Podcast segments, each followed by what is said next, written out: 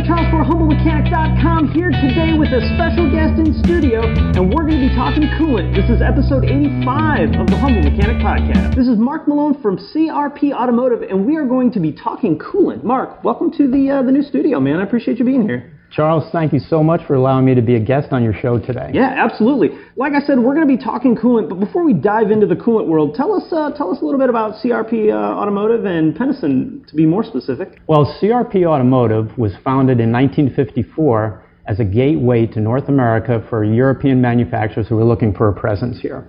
We started with the Continental tires. We were bringing in boatloads of the Beetle tire for Volkswagen, and we did that for a good 30 years. Wow. And at that time, they moved over to work with General Tire. When they went with General Tire, we started handling their V belts and their fuel line, and of course, the uh, like the famous 95 by 905 belt. Eventually, we needed to have other manufacturers to represent. And in 1983, Pentosin was introduced to us through Volkswagen, who they were looking for a logistics supplier in the United States. It would have been tough to supply coolant uh, to the Beetles way back then. I, I, would imagine that'd be a hard sell for. Uh... Definitely for an air-cooled Beetle, it would have been next to impossible. but you never know. well, that's cool. Well, let's uh, let's dive into this coolant world. So, for those that maybe don't know coolant, like at a molecular level, can you just give us like the the 3,000 foot view of what coolant is? Right. Okay. So this is the basic makeup of concentrated coolant or antifreeze, which we'll go into a little bit later. First of all, you have 85 to 95% ethylene glycol.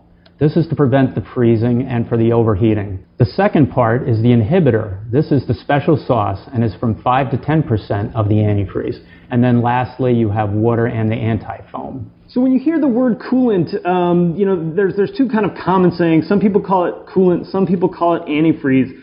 Is there any difference between the two? I use coolant just because that's what the bottle says of, of the, uh, you know, mm-hmm. what are we on, G13, 400 pluses now or something like that. Um, I use coolant, but I know there is a lot of people that, that do use antifreeze. Can you tell us right. kind of the difference between the two? Well, it's a little bit like what came first, the chicken or the egg. So you have your uh, water-cooled engines came out. So the first uh, invention was to cool the engines with water.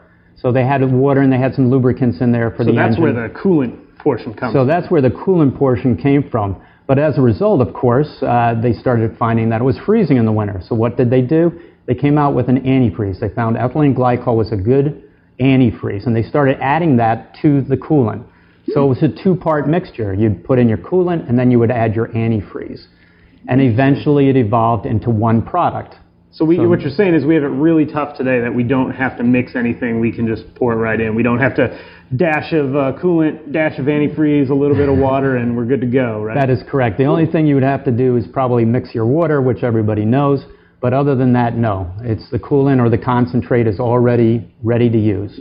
So you can call it either one, but it was coolant before it was antifreeze. Correct. So, Mark, you mentioned mixing your coolant, as we are probably just going to call it throughout the rest of the show, mm-hmm. with water. Can you use any water, or is there a proper water that you're supposed to use? And if so, what is the proper water to mix with coolant? Okay, that's a great question, Charles, because quite honestly, most people are still using their tap water, running their hose out to their car when they're mixing 50 50 with their antifreeze. This is totally inappropriate because in the United States, in Europe, we all have hard water. So you say, what is hard water?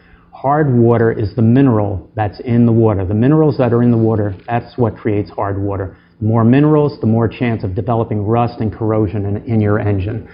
So what we recommend is DI water or deionized water. Deionized water is reverse osmosis and it takes all the minerals out of the water. You can buy deionized water at any of the retailers. Yeah. Worst case scenario, you can use distilled water, but distilled water also has minerals in it. So you basically want to remove all of, I don't want to say all the junk because all those minerals are important to water, like when you drink it, but you want to remove all of the things that aren't vital to the coolant's performance to prevent Correct. What would you what what are you preventing when you when you use deionized water versus well, you, regular tap water? You are preventing the corrosiveness that's going to cause the rust. Okay. That's so this basically is a, what a you're rust issue. It is a rust issue. It is also it also will help your um, antifreeze your inhibitors to last longer as well. Um, it, inhibitors do dissipate over time. That's why you're changing your antifreeze. Right. So what happens if I have a bit of a coolant leak and I, I can't find deionized water. Uh, I don't want to buy just the uh, the universal coolant, which we'll talk about in a few minutes. What can I do just to basically to get me home? Okay, if you just need to get home, put some water in the car. So a little regular tap water or uh, bottled water is better What- than Right. It is better than an uh, overheat condition. Well, it's better than putting in an antifreeze that's not meant for your car, is what it's better than. So put in some water just to get you home. Uh, the other thing I recommend is carrying uh, an extra bottle of antifreeze in your trunk. I have my go bags in my car for when I want to go work out somewhere, so I have it ready to go. You can do the same thing. You can have a quart of oil in your car. You can have uh, the, the uh, antifreeze in the car, whatever you need. That's great advice, and probably a whole nother show we could do Right. what to keep in the trunk What? of your car. Yes, that's a good show. So there's so many coolants out there, Mark. You, you go to the auto parts store and there's an entire aisle, and it's this one has this, this one says this, but my car manufacturer says only use this specific coolant. What's the difference between all that stuff you see at the auto parts store and the stuff that I go down to my local Volkswagen dealer, or hmm. AKA for me, the parts department, hmm. and, and buy a gallon of? There are all makes, all models antifreeze out there, and then there's vehicle specific. All makes, all models antifreeze is 96% ethylene glycol and 2% inhibitors versus the 5% inhibitors of vehicle specific. So even that small difference, you know, when, when you look at 100% and five, 3 to 5% difference, that's, I mean, that's where the magic happens in that small percentage difference. Uh, And, and quite rightly, 2%, think about it this way the inhibitors are the most expensive part of the antifreeze. So someone who puts in 2% inhibitors versus a company that has to put in 5% inhibitors, right, there's a cost savings. So that's one thing.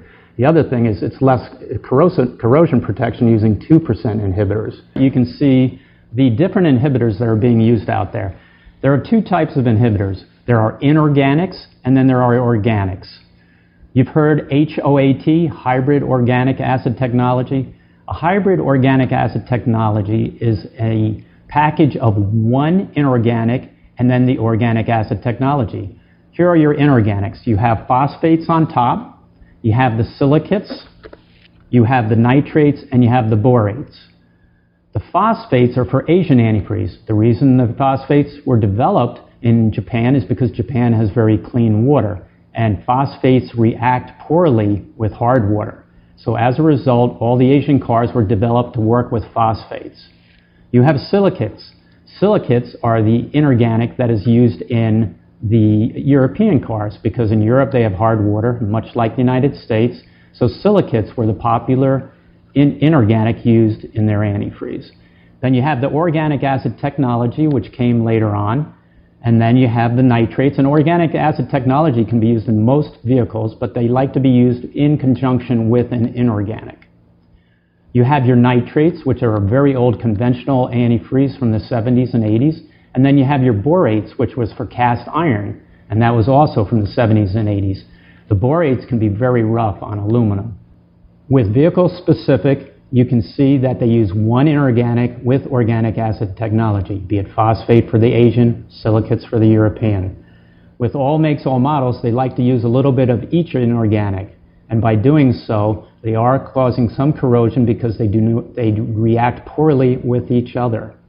So that's an awful lot of things that go into proper coolant mixtures and proper application for, for coolant. What can happen if we use the all makes all models coolant, or even if we just use the wrong coolant in our car? Like I was explaining in the last chart, when you do mix your antifreeze uh, with something that it's not called for, or if you put in the wrong antifreeze, the wrong vehicle specific fluid in the wrong car, you can get different reactions. You can get the pitting of the water pump. You can get rust formation in the radiator. And here you can see an example of a heater exchanger and then one that is developing uh, corrosion. Now, the one thing about antifreeze and corrosion, it usually takes about a year to happen. So if you go to your mechanic who works on your vehicle and he puts in an antifreeze and tells you he added coolant, you should ask him what coolant he added. I think these pictures do a really good job of showing just how much damage can be caused by you know the nitrates and the borates. I think you had mentioned to me that the borates are really the thing that that breaks down the metal, um, right. especially like in this water pump picture. And I have actually seen cars with radiator issues like this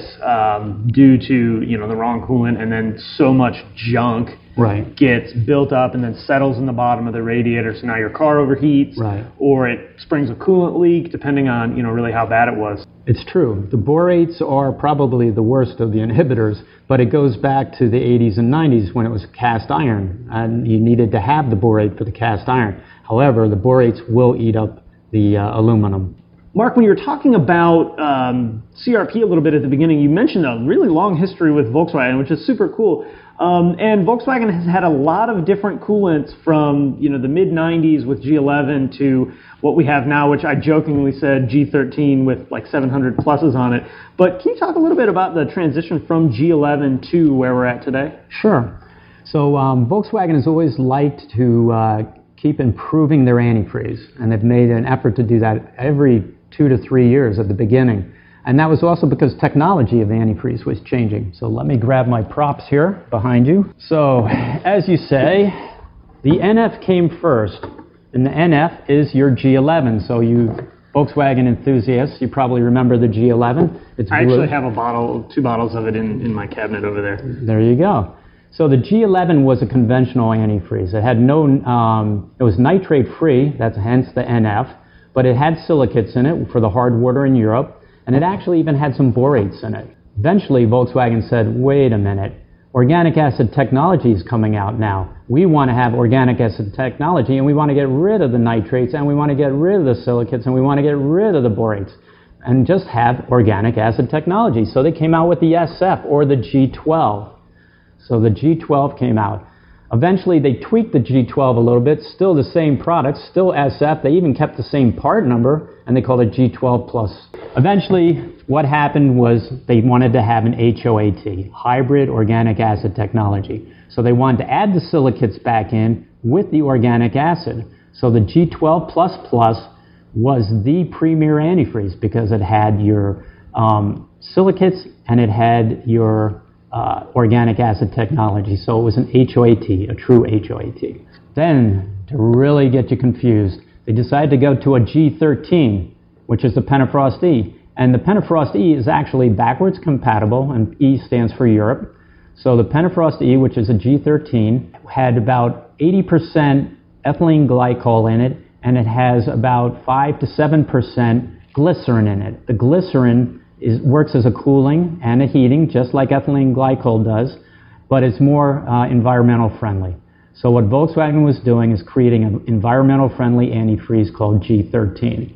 It's interesting with advancements in all these other technologies in a vehicle, you know, things like coolant kind of get, get put on the back burner, but it's cool to, uh, to know that not only technologies in the rest of the automobile have uh, have improved, but coolant as well. Well, that's a that's a pretty cool history and uh, a lot of stuff that I didn't know about, Volkswagen coolant, which is always fun to learn. And actually, there's a lot of information here on the back of the uh, Pentofrost bottle that talks about some of the same things right. that you had mentioned as well. I'd, I'd, like to mention the size too, because people sometimes say, "What? What do you do with one and a half liters?" Well, Volkswagen is full concentrate, so you have to cut it 50-50.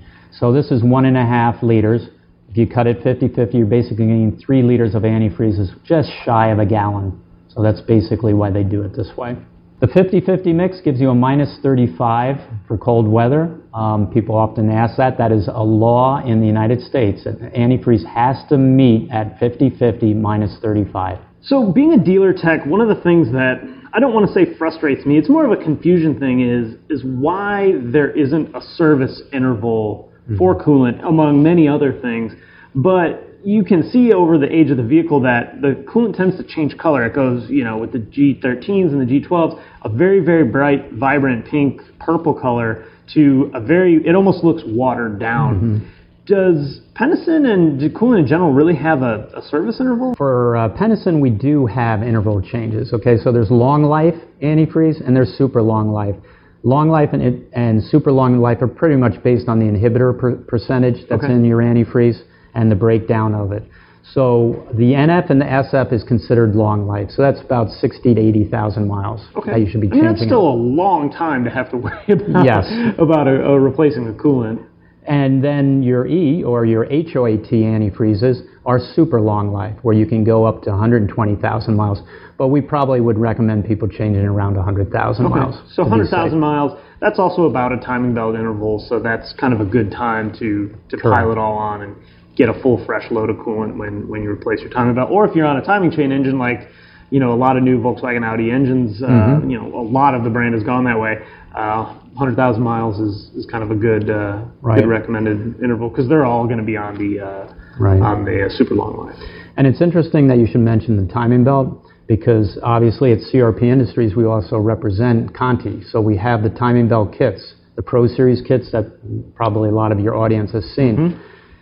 What we've started to do is we're putting um, now a slip of paper in all our timing belt kits that show you the proper antifreeze for that timing belt kit.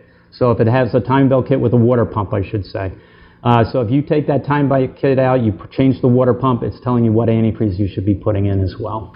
So we talked a lot about coolant, and one thing I wanted to make sure that I mentioned too, from a dealer tech standpoint, is that we see mixed coolant, not a ton, but a fair amount, and it's usually that situation where someone panics and they, they're at the auto parts store when their mm-hmm. coolant light came on, or they're driving by and they pull in and they grab whatever the, the guy says that's okay to use. Right. They pour in, you know, whatever, a liter of, of this coolant, and now we have to go back in and flush it out. And it's actually pretty expensive to do that. Rarely do we get it all out in one flush. And you, like you mentioned, if it's going to take a year for some of these these effects to start to happen, we may not know the long-term impact of this until down the road. So I think the key is make sure we're using the right coolant or antifreeze, whichever you prefer to call it. Right. And, uh, you know, if, if you're not sure, call your local dealership, read your owner's manual, and uh, make sure you're using, using what, uh, what your car requires. And if you uh, are interested in the Pentofrost, you can go to showmetheparts.com and look by year, make, model, year, and it'll tell you which antifreeze to use. All right, guys, I think we're going to wrap it up there. Mark, thank you so much for joining me in studio today. I really appreciate having you here. Um, if somebody wants to learn more about CRP and Pentosin, you got some resources. I know you Right. mentioned showmetheparts.com. Anywhere else? Right, if you go to CRP Automotive and also on showmetheparts.com, you can also go to pentosin.net. You can get all the product data sheets on all our products. You can get the SDS sheets um, if you need them, the safety data sheets, and you can also download our catalog.